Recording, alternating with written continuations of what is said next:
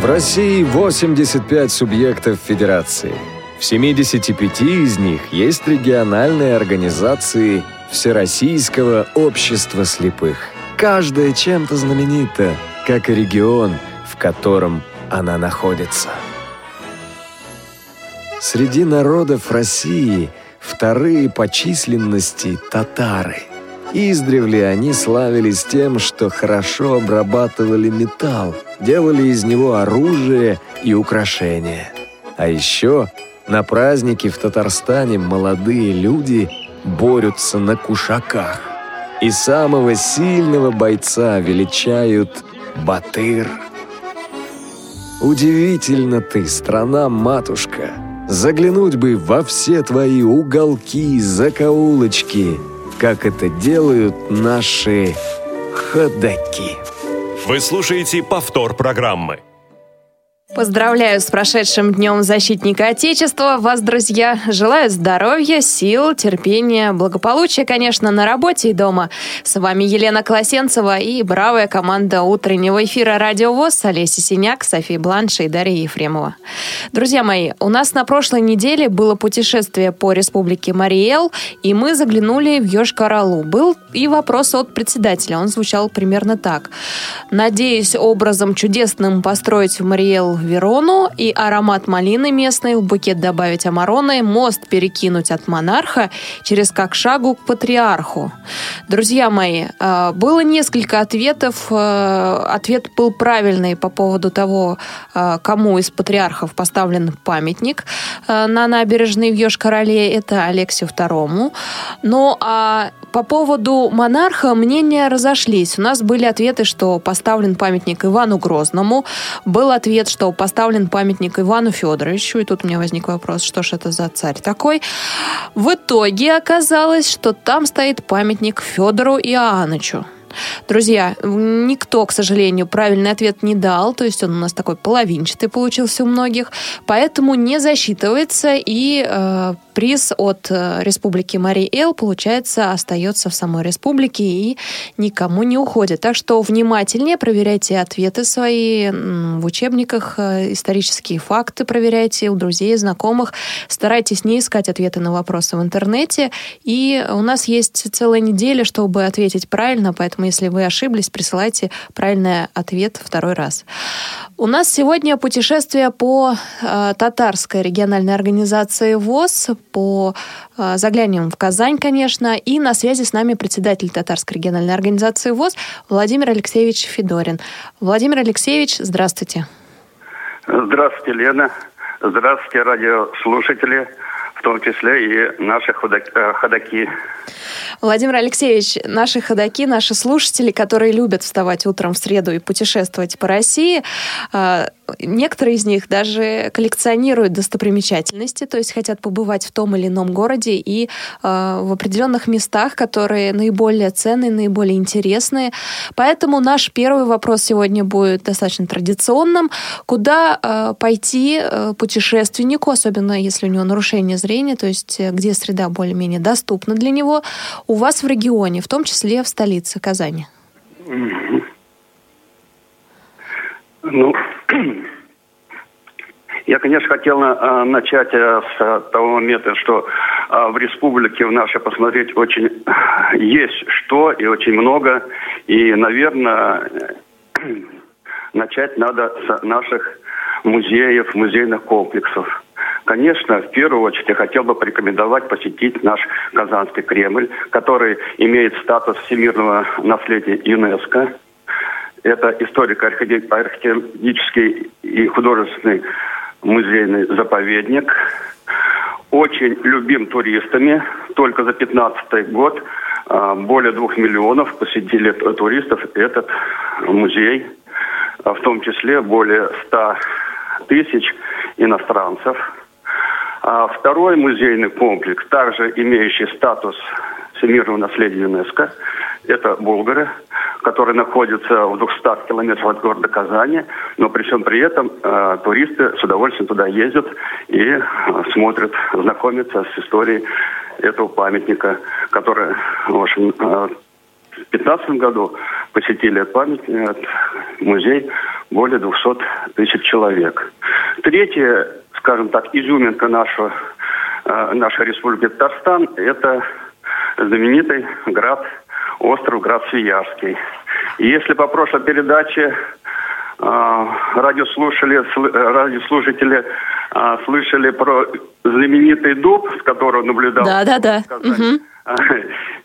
Пугачев – то остров Свияжск, это, с этого острова наблюдал город Казань, известно по истории, Иван Грозный. Вот. И надеемся, что... Но он на дуб не залезал, да? А? Он на дуб не залезал. Нет, на дуб это уже потом Угу. Емельян Пугачев э, залезал. Ну, это уже было, как я помню, где-то больше 200 лет прошло после Ивана Грозного. Да, да. Иван Грозный а, формировал свою армию на острове Свияжск и затем уже двинул свои войска на завоевание города Казани, что у него и получилось, как мы знаем все. Вот. А, надеемся, что данный комплекс тоже войдет в ближайшее время в статус и а, получит статус памятников всемирного наследия. Это, эта работа ведется. Ну, хотел бы сказать, очень интересно для туристов э, маршруты – это мечети города, э, мечети республики. Интересно соборы и церкви республики. И хотел бы сказать об одной особенности, вот, что главная мечеть республики Татарстан и главный собор мечеть Кулшариф и главный э, православный собор Благовещенский. Они находятся у нас бок о бок практически на территории э, Казанского Кремля. И это очень символично, потому что э, всегда эти две религии, две конфессии в республике существовали мирно и существуют. Я надеюсь, будет и дальше также мирно существовать. Владимир Алексеевич, ага. Что-что? И давайте дополняйте, я потом задам свой а, вопрос. По монастырям маршрут очень интересный. Uh-huh. И, наверное, многим известно монастырь, э, Раивский монастырь со своей загадочной ситуацией, потому что рядом с монастырем находится озеро, где никогда не кричат лягушки. Даже привозили поющих лягу, лягушек, запускали, они прекращали петь. Увозили обратно, они в другом месте поют. То есть я думаю, ходокам будет интересно посмотреть этот, это место. Да, может кто-то захватит с собой лягушку, чтобы проверить? Да, да, да, со своей лягушкой приезжайте. Лучше с живой. Вот. Ну, монастырь интересен, я один еще монастырь скажу. Угу. Это монастырь э, на горе Зеланд. Почему я на нем хочу остановиться? Потому что Зеланд это э, мифический, как говорится, э, мифическое существо с крыльями. Вот. И это существо оно сейчас находится, является гербом нашего города Казани. Для ходаков могу сказать, что а, этот город, а, это герб и расположен на куполе Казанского вокзала в Москве. Вот. Можно э, выбирать маршруты другие, скажем, водные маршруты. Очень интересно. В республике много воды, много озер, уникальных озер. Так, например, глубокое озеро. Там вода постоянно, круглый год находится при температуре 4 градуса. Ну, а не сказать, говоря о республике, о водных ее пространствах, не сказать, что по территории республики протекают две великих реки, и которые из них велик, величавее сейчас спорят научные мужи, Волга или Кама, что, какая река, в какую впадает, это идут в этом плане споры. Ну, как бы то ни было, а, водное а, пространство очень красивое, берега очень красивые, на берегах этих рек великих находятся замечательные другие города, республики, кроме Казани. Казань тоже на, на берегу Волги стоит. Вот. И если мы проедем по многим городам, то тоже много интересного узнаем. Скажем, столица а, нефтяников, молодой город, но очень интересно. Столица автопромышленников, набережные Челны, молодой город, но очень интересно. Также молодой город, это город нефтехимиков наших, это Нижнекамск. Ну, а такие замечательные города, как Купеческие, Чистополь и Елабуга, наверное, все знаете из э, истории. Вот. Елабуга – это тоже город, который в республике, второй город имеет тысячелетний, как говорится, возраст. Недавно отметил. Вот, там, конечно, можно все, ну, всем, наверное, известно и музей Шишкина, и э, Цветаевой, и Дуровой, и знаменитое городище чертовая, которая находится на высоком берегу Камы. Владимир Алексеевич, не все знают да. точно, поэтому спасибо большое, что рассказали. Я знаю, что вы тоже подготовили вопрос для наших радиослушателей, и он касается как раз э, достопримечательностей, которые есть э, в одном известном музее. Давайте вы задавайте вопрос, а я э, назову контакты, по которым можно попробовать ответить правильно. Хорошо. Можно? Да-да-да. Ну, также вопрос связан с музеями. Самым крупным э, во всех отношениях музеем Республики Татарстан является Национальный музей. А этот музей э, в прошлом году отметил 120-летие со дня его открытия.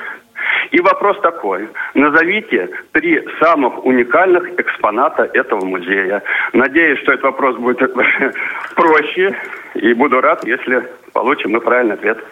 Друзья, пока идет программа, вы можете отвечать э, на этот вопрос, отправляя смс на номер 8 903 707 26 71. Повторю, 8 903 707 26 71. А также звонить нашему линейному редактору, оставлять свои ответы ему по скайпу radio.voz. radio.voz. Ну, а если за час вы не успеете правильно ответить, то у нас есть целая неделя, и тогда ваши ответы мы будем принимать по почте регион собачка радиовоз.ру. А, Владимир Алексеевич, очень много достопримечательностей, и я знаю, что Казань занимает одну из лидирующих позиций по реализации программы «Доступная среда». По крайней мере, так складывается впечатление, если читать новости, связанные с людьми с инвалидностью. Казань всегда э, есть в новостях, всегда у вас что-то происходит, что-то строится, что-то делается, причем ездят из других регионов, чтобы посмотреть. На самом деле, как происходит, э, и если учитывать интересы людей с нарушением зрения. Действительно ли э, программа «Доступная среда» шагает по вашей республике большими шагами? Ну, если до доступной среде буквально еще одна фраза. Ну, считается, что э, Казань третья столица России. Хотел бы сказать, что э, в 1764 когда Екатерина II посетила город Казань, она оценила Казань чуть повыше. Сказала, это второй город, город России после Москвы. Вот. Но вообще-то, что касается доступной среды, да, в республике, не только в Казани, но в Казани особенно, э, делается очень много. У нас работает программа доступной среды с 2011 года. Мы как бы э, в ряде трех регионов э, являлись как бы пилотными проектами и делали такие первые существенные э, шаги в части доступности. Вот. Сделано много в республике. Свыше 709 социальных объектов, объектов уже адаптированы для инвалидов всех категорий. А что касается в рублях, ну, потрачено уже более двух с половиной миллиардов рублей. То есть на эти деньги, конечно, можно сделать много. Вот. Делается много. У нас мы в, 4, в конце, а, в мае 2014 года проводили совет а, по а, совещание председателей региональных организаций в Приволжском округе с а, показом в Казани экскурсии по, по местам, где сделана работа по доступной среде. А, в общем-то, мы уже привыкли, а люди, которые посмотрели, были, в общем-то, немножечко, так скажем, удивлены, сколько много сделано. Вот. Но это сделано много, вот, не, не очень просто. То, что мы были пилотными, нам и приходилось сложнее. Потому что во многих э, моментах мы были открывателями. То есть я бы хотел сказать, что а, зачастую написано в документах, на бумаге, в законах, каких-то нормах или СНИПах, а, не, не всегда применить можно на, в реальной а, жизни. И жизнь показывает, что иногда, что прописано в законах, нужно корректировать и менять. В этом плане мы очень активно и тесно работали с Министерством труда, занятости социальной защиты э, Республики Татарстан. Вот, вносили свои изменения, в том числе в законодательство. Ну и, в общем-то, так, работаем. Работаем. Ну, хотелось бы сказать, что я всегда везде на всех уровнях говорю, что мало сделать программу «Доступная среда», особенно для незрячих. А, мало правильно расположить, сделать в соответствии с нормами, скажем, те же таблички, те же мелосхемы, и особенно тактильные полосы, а, наземные тактильные полосы. Даже мы очень грамотно их сделаем, правильно сделаем, и не научим слепых людей пользоваться этими э, вещами, они, в общем-то, по большому счету бесполезны. То есть Получается, у вас такой комплексный людей, подход. Пользователей угу. этой, этих услуг доступности людей незрячих обучать. Комплексный ну, подход э, для меня. Момент, ага, да. Необходимо работать с обществом, также информировать общество по, в части да, доступности э, объектов инвалидам, потому что э, различные, как бы поначалу особенно мне не были, что удивление и как недовольствие, что, скажем, тоже тактильную плитку укладывать, она неудобна для э, э, людей. Вот. Ну, что касается программ «Досусреда», универсальность э, доступности, это должно, конечно, выполняться обязательно. Владимир Алексеевич, а что да. скажете по поводу технических средств реабилитации? Есть ли какие-то у вас дополнения в регионе, кроме федерального перечня? Ну вот я хотел сказать, что до принятия российского перечня э, это, технических средств у нас в республике существовала своя программа. А российский перечень утвердили, программу отменили. А на сегодняшний день отдельной программы нет. Но мы как бы поэтапно сейчас предлагаем включать в программу «Доступная среда» а, часть э, технических, технических средств. Вот сейчас э, получаем средства, а, которые позволяют пользоваться программой GPS-навигации, те смартфоны. Вот. И в этом году, во всяком случае, уже я эту тему поднимал, и есть соответствующее постановление, будем обеспечивать э, наших незрячих студентов или ноутбуками, или планшетами. Вот что касается в этой части, дополнительно, кроме российского перечня. А много у вас студентов и где учатся? А, студентов? Да. Ну, а по нашим данным, у нас сейчас 54 студента. 23 студента в среднеспециальных а, учебных заведениях и 31 в высших учебных заведениях обучаются. Все обучаются в, у вас в республике, никуда не уезжают? Или едут а, в другие регионы? У нас, э, ну, в основном, конечно, обучаются в республике, но у нас многие, и очень сейчас в последнее время популярно стало, что ребята едут обучаться в Кисловодское училище медицинское. Вот. У нас в республике в свое время мы а, про, а, организовывали обучение на, наш, на базе нашего медицинского колледжа, обучили две группы. А, надо сказать, что они хорошо все устроены и великолепно работают. Но вот, к сожалению, вот а, больше нам не удалось. Хотя вот после последнего постановления, где прописано и про план, планшеты и ноутбуки, а там тоже прописано, что необходимо решать вопрос обучать наших специалистов, массажистов тоже у нас в республике. Я так понимаю, что массажисту легче найти работу, наверное, чем специалисту, да. например, гуманитарного образования, а получившему а, ну, гуманитарное образование. Да, это специалист доступный, в общем, конкурентоспособный инвалид по зрению массажисты. Вот. Но кроме массажистов у нас много юристов и преподавателей.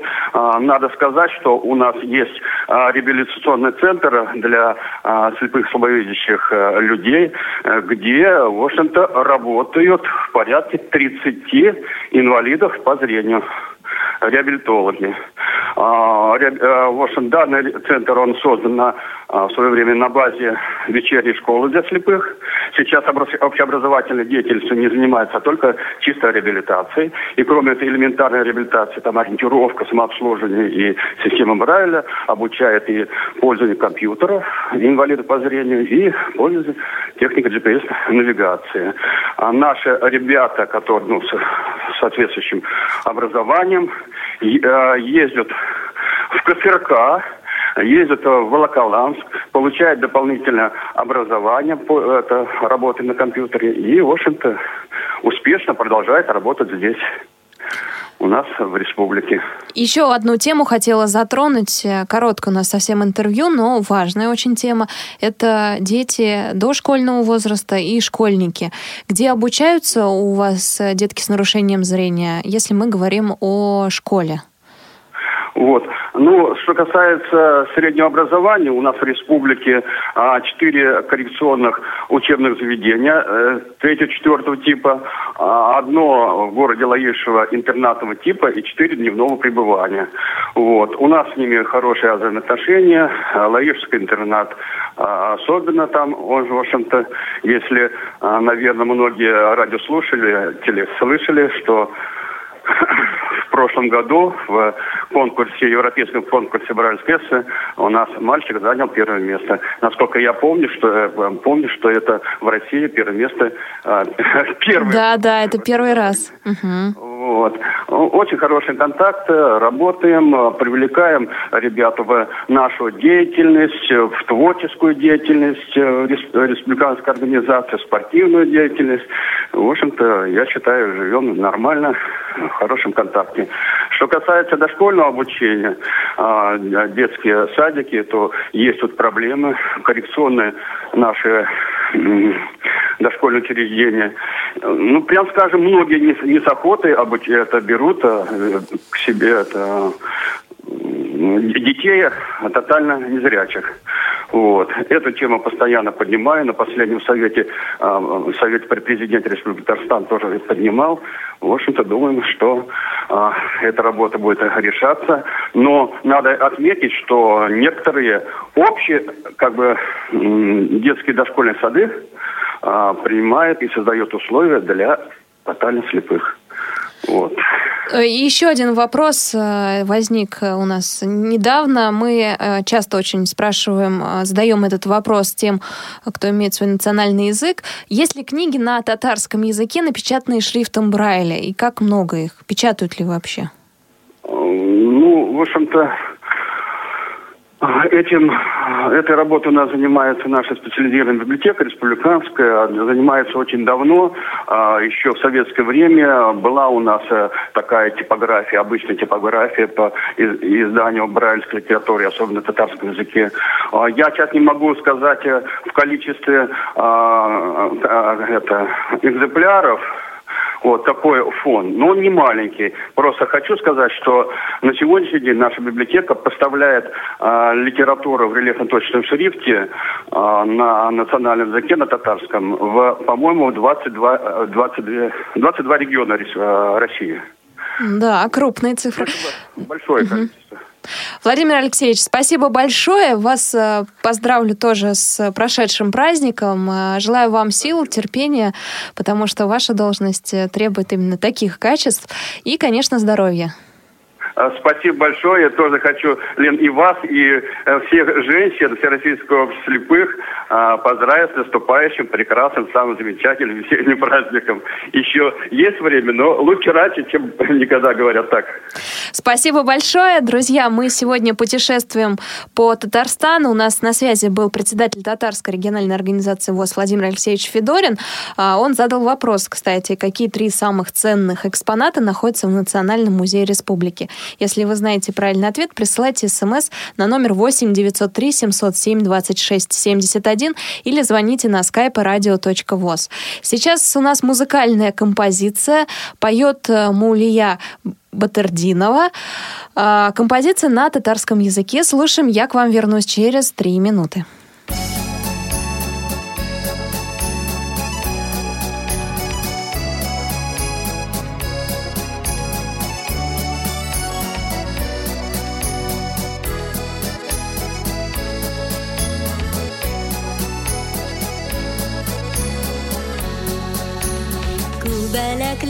Күбәләкләп яуған аппа қарлар Килеп куна битем очларына Күзләреңдә ай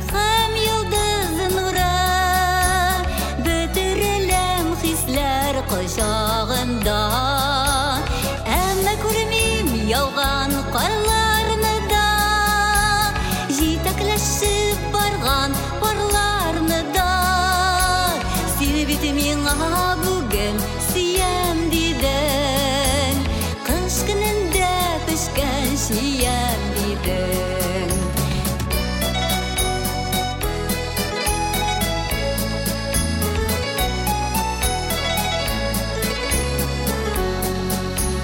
Күкрәгемә кысып җылытырмын Сөям дидең сине ишетмәм Мондый татлы назлы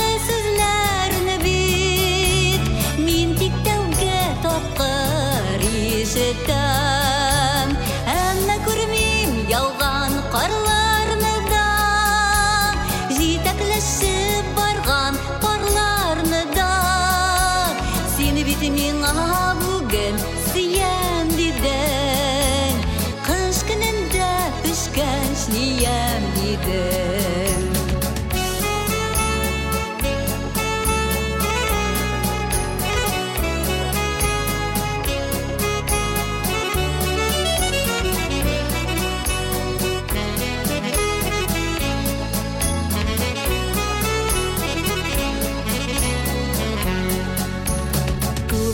Күбәләкләп яуған аппа карлар Килеп куна битем очларына Иреннәрдә татлы сөяк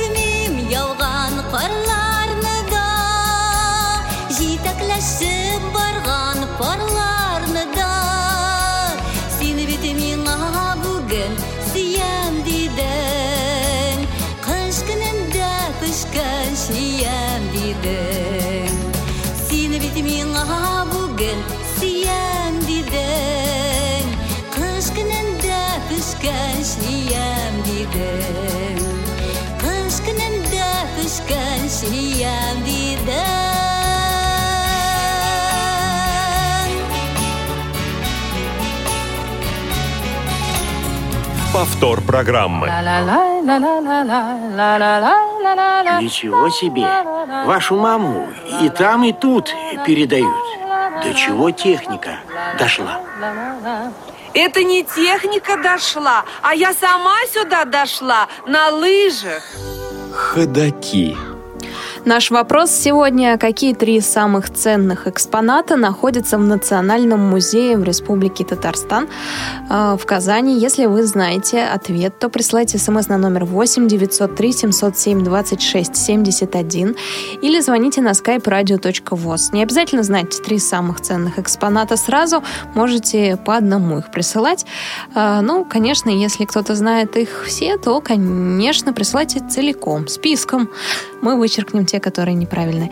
Друзья мои, у нас э, на связи председатель местной организации ВОЗ э, Ревкат Гордеев. Многие из вас его голос э, знают. Ревкат, здравствуйте. Добрый день, добрый день, радиослушатели ра- этой замечательной станции, слушатели этой великолепной программы «Ходоки». Я сегодня имею честь пригласить вас в город Чистополь. Он находится на левом берегу Камы, э, примерно в 120 километрах от Казани. Э, И э, примерно в 100 километрах от слияния таких великих, замечательных рек Волги и Камы. Широка и привольна земля у слияния Волги и Камы, и зерном засевая поля, здесь дружили народы веками. Действительно, на нашей земле очень дружно э, сосуществуют э, многие народы. Э, большинство из них, конечно, это русские и татары составляют. Есть чуваки, мордва. И потом, э, Лена, я прошу не удивляться, наверное, свое выступление я буду немножко э, перемежать стихами, потому что поэзия – это мое давнее и любимое занятие, хобби. И это допустимо? Да, конечно. Мы очень любим слушать стихотворения, особенно если они связаны с темой разговора, с регионом, о котором идет благодарю речь. Благодарю вас, благодарю вас. Итак, город Чистополь. Нынче нашему городу исполняется 236 лет. Он был образован указом Екатерины II от 1781 года. Но на самом деле э, городу значительно больше. Владимир Алексеевич сказал, что э, Казань и Елабуга имеют тысячелетнюю историю. На самом деле это не так. Эм, на, месте, на месте нашего города э, более тысячи лет назад существовал древний город Джукитау, который входил в состав Волжско-Камской Булгарии. Но, к сожалению, этот город э, исчез. Сейчас на его месте ведутся раскопки. Э, и, конечно, город сейчас представляет интерес в основном для археологов. Э, на самом деле э, город наш действительно купеческий, э, город на, до 1781 года здесь уже существовало поселение под названием Чистое поле. И вот э, эти слова «чистое поле» трансформировались в современное название, название «Чистополь». Эм, здесь э, людей привлекали наши места чем? Это татарстанский чернозем. И город, конечно, э, Э, всего, э, прежде всего, это э, торговля хлебом, это город хлебопашцев и город э, купцов, э, которые торговали, находясь на реке Каме, у них э, была, были такие возможности. Что касается Джукитау, то мы в э, летописях э, не только российских, но и европейских можем найти упоминания об этом городе. В частности, э, есть упоминание о том, что новгородские ушкуйники э, добирались добирались э, до липногорских э, купцов, а Джукитау как раз и обозначает гора, э, на которой растут липы. Вот липногорские купцы – это как раз те самые купцы, которые еще в древние времена жили на этой земле. Город, население города теперь сейчас у нас около 60 тысяч, чуть больше. Город в 19, э, так, 2013 году объявлен историко-архитектурным, литературным заповедником. С чем это связано? Дело в том, что э, во время Великой Отечественной войны около 200 э, писателей и поэтов и их семьи находились э, в эвакуации в городе Чистополе. Э, это и Борис Пастернак, и Николай Осеев, и Мария э, Петровых, и Леонид Леонов, и много-много громких, известнейших имен отечественной литературы я мог бы назвать.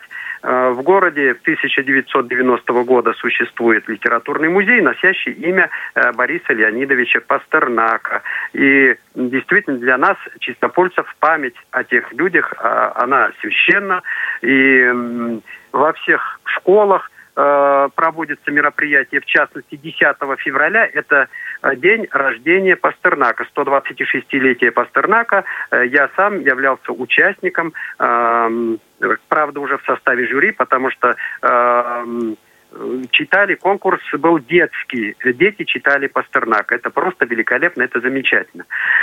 Что касается промышленности нашего города, то здесь существовали предприятия с XIX века, был э, кожевенный э, завод, э, было судоремонтное, э, судоремонтные предприятия. Э, но в 20 веке уже э, во время войны сюда были эвакуированы э, предприятия, вот в частности, второй московский часовой завод – и э, осенью 41-го началась эвакуация. Э, здесь начали принимать эти станки, оборудование. И уже в январе 42 -го года завод дал первую продукцию. Э, кроме того, сюда же были перевезены предприятия с западных областей Советского Союза. Это Киевская трикотажная фабрика, это Липецк швейная фабрика и так далее. То есть город стал средоточием, этот маленький городок, когда э, в те времена там проживало менее э, 30 тысяч населения, численность населения тогда практически доходила до 50 тысяч. Именно за счет э, того, что сюда были эвакуированы и писатели, и поэты, и рабочие этих предприятий. И город, э, хоть и сам не жил богато, смог принять у себя вот этих людей. А, Ривкат, а скажите, пожалуйста, а, среди людей с нарушением зрения, раз у вас такая поэтическая среда, а потом и появились предприятия, есть ли люди, которые, во-первых, да, пишут стихи, как и вы, и любят поэзию, много ли их таких, и э, когда появились вот эти предприятия новые, то были ли э, там трудоустроены люди с нарушением зрения, или о таких фактах вы не слышали? Ну, здесь давайте вот с чего начнем. Э, если по порядку говорить, то поэзии э, любит слушать стихи много. Э, пишущих были у нас пишущие на русском, и на татарском языках. Сейчас, к сожалению, может быть, вот не так много людей, которые может быть, осмеливаются показать свое творчество. Надеюсь, что они еще появятся. Что касается вот, движения незрячих, трудоустройства незрячих, могу сказать следующее, что э, Общество слепых в городе у нас существует с 1929 года. Это одно из старейших организаций э, Татарстана. Эм, конечно, слепые, они, начиная с 30-х годов, искали возможность трудоустроиться. Они не хотели быть нахлебниками, они хотели самореализоваться. И даже вот э, в 1929 году 8 э, молодых людей, они вышли из Э, дома-интернат. Они были на гособеспечении, и они где-то расслышали о том, что создаются, э, создается общество, создаются ячейки. Э, тогда не было, конечно, радиовоз, как сейчас, но было сарафанное, видимо, радио. И вот люди незрячие, они друг от друга слышали об этом, и чистопольские незрячие захотели создать свою организацию. И в 30-е годы здесь была создана артель, незрячих артель инвалидов. Э, предприятие слепых с 1964 года здесь существует. Э, конечно, в основном местом трудоустройства незрячих как раз является УПП ВОЗ. Оно до сих пор существует у нас. Правда, конечно, масштабы уже не те, которые были в 60-е, 70-е, 80-е годы, которые принято почему-то считать годами застоя, но для нас, особенно для незрячих, я считаю, были годы расцвета. Вот. А были, конечно, люди, которые находили э, свое место и на других предприятиях, организациях, учреждениях э, были активные люди. Вот юрист у нас был, у нас был э, активный человек, который работал, и, являясь инвалидом первой группы, э, завхозом в школе, очень интересный товарищ. То есть были, но это, я бы сказал, все-таки единичные случаи. Угу. Понятно. А, Ривкат, у нас очень мало времени, поэтому, ну, вы знаете, что программа «Ходоки», она такая просто погружает немножко в атмосферу региона, но мы так глубоко не копаем. Спасибо большое сегодня вам за то, что вы нам дали информацию о регионе, о истории Всероссийского общества слепых, местной организации. Я думаю, для тех, кого это заинтересовало, э, вы тем ответите уже в личном порядке э, или в другой программе на Радио ВОЗ. Думаю, а, еще не первый раз, не последний раз встречаемся. Пообщаться, приглашаю всех вас в город Чистополь. Я думаю, вам будет интересно. Спасибо большое, друзья. А, программа «Ходоки» путешествует дальше по Татарстану. Сейчас у нас будет опять музыкальная пауза. Опять э, исполняют э, члены Всероссийского общества слепых Татарской республиканской организации ВОЗ а, Евгений Лучин и группа «Прикосновение» Константина Кузнецова. Слушаем их, и я к вам вернусь через несколько минут.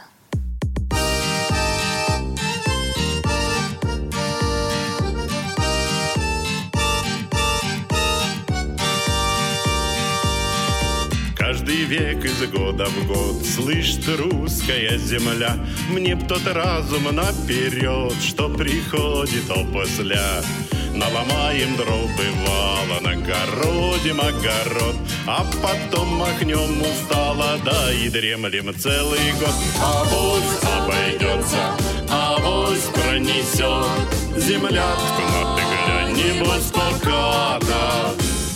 Авось не убудет, авось и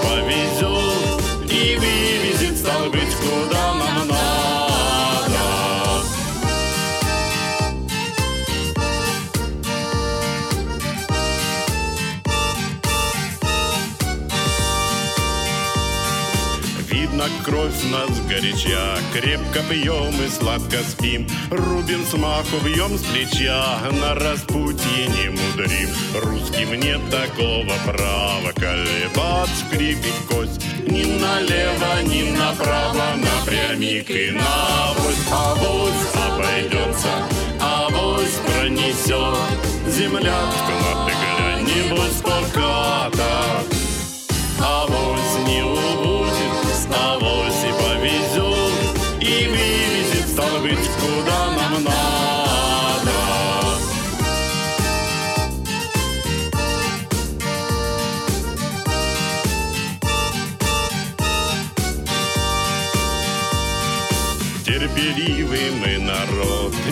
не раскроем даром рта, А когда нас припечет, в руки кол и врата, Что нам оконный, что нам пеший, все сломаем и сметем, А потом затылок чешем или клетим за тайком. Авось обойдется, авось пронесет, Землятка на ты глянь, небось поката. Авось не убудет, авось стало быть, куда нам надо. Авось обойдется, авось пронесет, Землятка на ты глянь, небось поката. Авось не убудет, авось и повезет, И вывезет, стало быть, и вывезет, стало быть, и вывезет, стало быть, куда нам надо. Придут лесами темными,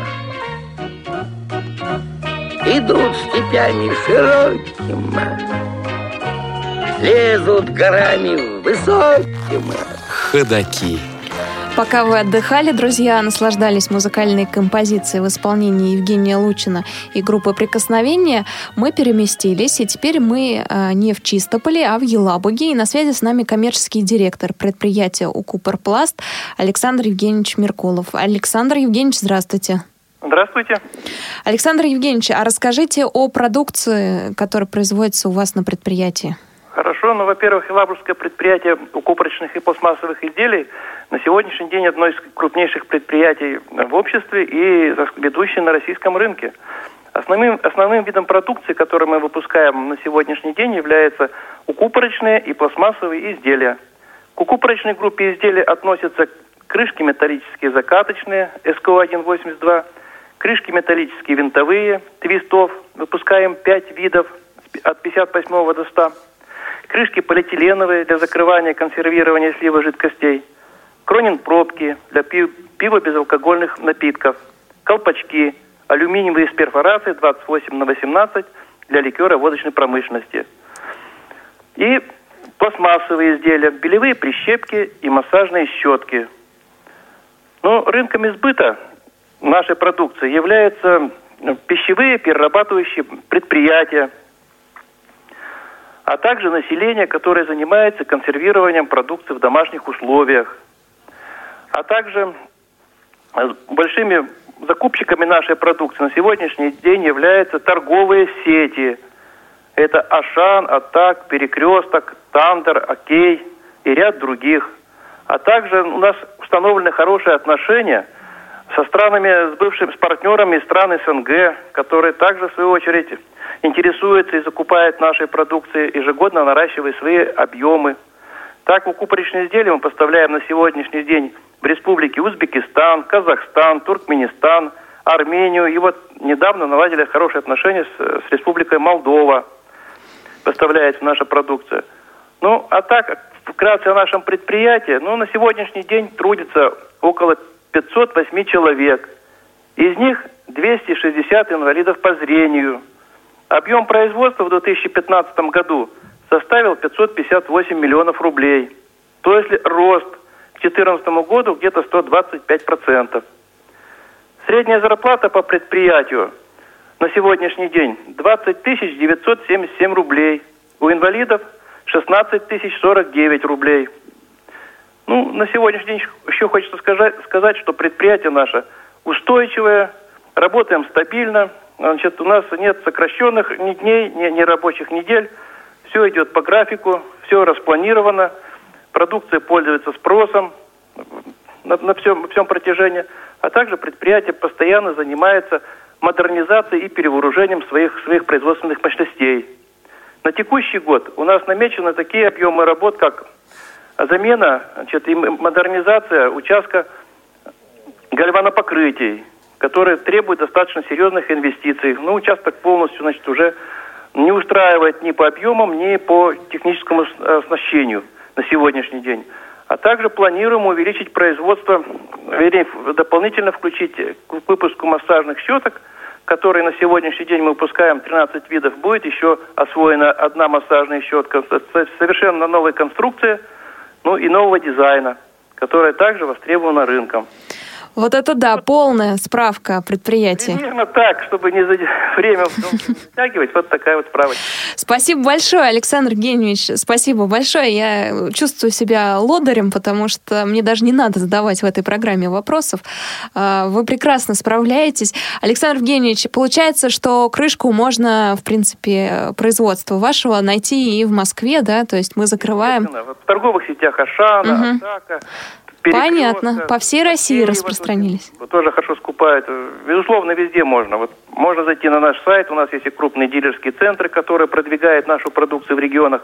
Там тоже все указаны, контакты, телефоны, адреса. Так что нашу продукцию можно найти, но она, естественно, востребована. А бренд вот Елабужские крышки, он, наверное, в России на сегодня день один из самых интересных. Спасибо большое. На связи с нами был коммерческий директор предприятия Елабуга Укрпласт Александр Евгеньевич Меркулов. Uh, Укупорпласт, извиняюсь. Uh, ну что ж, друзья, дальше путешествуем. У нас опять музыкальная композиция, музыкальная пауза. Песню исполняет Лилия Козырева. Сейчас она будет с нами на связи после сразу этой паузы. И ансамбль «Амбрелла» вместе с ней. Ночка тихая сошла, нам сказание принесла О рябинушке прекрасной И о ветре седовласом. Ой, рябина под окном,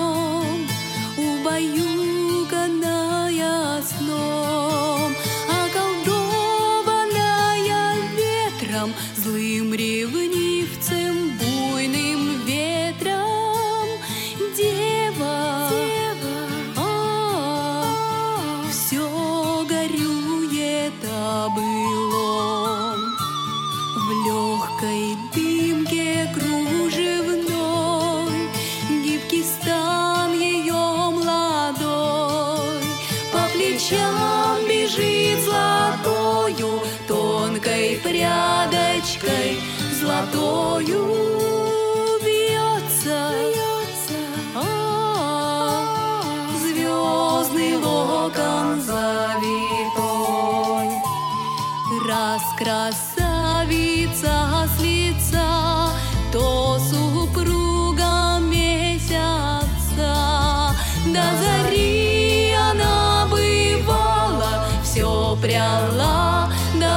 да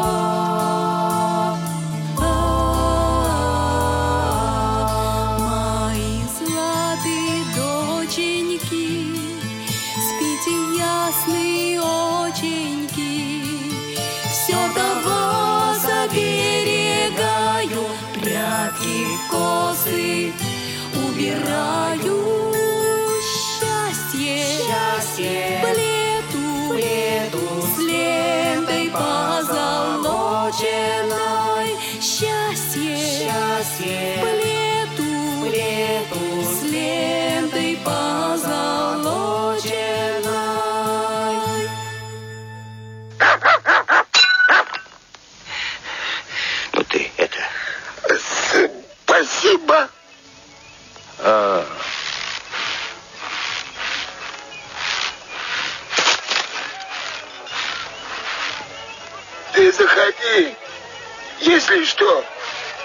Ходаки. Вопрос от татарской региональной организации ВОЗ звучит так. Какие три самых ценных, самых э, знаменитых экспоната, уникальных, находятся в Национальном музее республики? Если вы знаете правильный ответ, то присылайте их на почту. Наша программа подходит к концу, поэтому мы сейчас будем принимать уже на почту ответы в течение недели. Почта э, звучит так. Регион собачка радиовоз.ру Регион собачка радио, то, радиовоз.ру Все слитно. А, у нас на связи а, девушка, чей голос мы слышали, Лилия Козырева. А, Лилия, здравствуйте. Здравствуйте. А, Лилия, расскажите, пожалуйста, как давно вы поете? Ой, пою я, наверное, с самого рождения. Еще в садике педагог заметила, что мы, я и несколько ребят, мы поем довольно-таки неплохо, ставила нас в первый ряд, давала сольные кусочки. Вот. И так и получилось, да, из вас артистка. А, Лилия, а как э, давно пишете музыку? Потому что я знаю, что э, слова для своих музыкальных композиций вы сочиняете сами. Пишу я музыку, наверное, более-менее со словами, ну, первая моя песня это лет в 15. А о чем она была? Ой, по-моему, про какую-то принцессу и про какой-то замок волшебный. Тогда я читала романы Дюма за поем в 14-15 лет. Все, наверное, этим переболели. И вот у меня про какие-то замки и принцессы была моя первая песня. Здорово. А такая серьезная уже э, музыка в каком возрасте началась? А разноплановая уже такая музыка и детская, и взрослая. Это вот э, когда я поступила в Курское музыкальное училище, там я начала писать. Я, я писала в детстве, в юности такие детские девчачьи романы, своеобразные сказки с любовным таким направлением. И вот я решила попробовать к одному из своих мюзик, из своих романов написать еще и песни, мюзикл. Вот с этого и, и в общем-то, все началось. Получается, вы закончили Курский колледж, э, затем вернулись обратно в Татарстан, да? Да, я вернулась в Татарстан, но получилось очень интересно. Я не хотела, в общем-то, заниматься больше музыкой и учить детей я не хотела. Как-то мне не было в этом пла- планов, таких планов. Я хотела поступить на психолога дальше, вот, э, в педагогический. Но поехала, в общем-то, зарабатывать себе на компьютер, и там вышла замуж нечаянно. Родила детей, и стало мне уже не до учебы.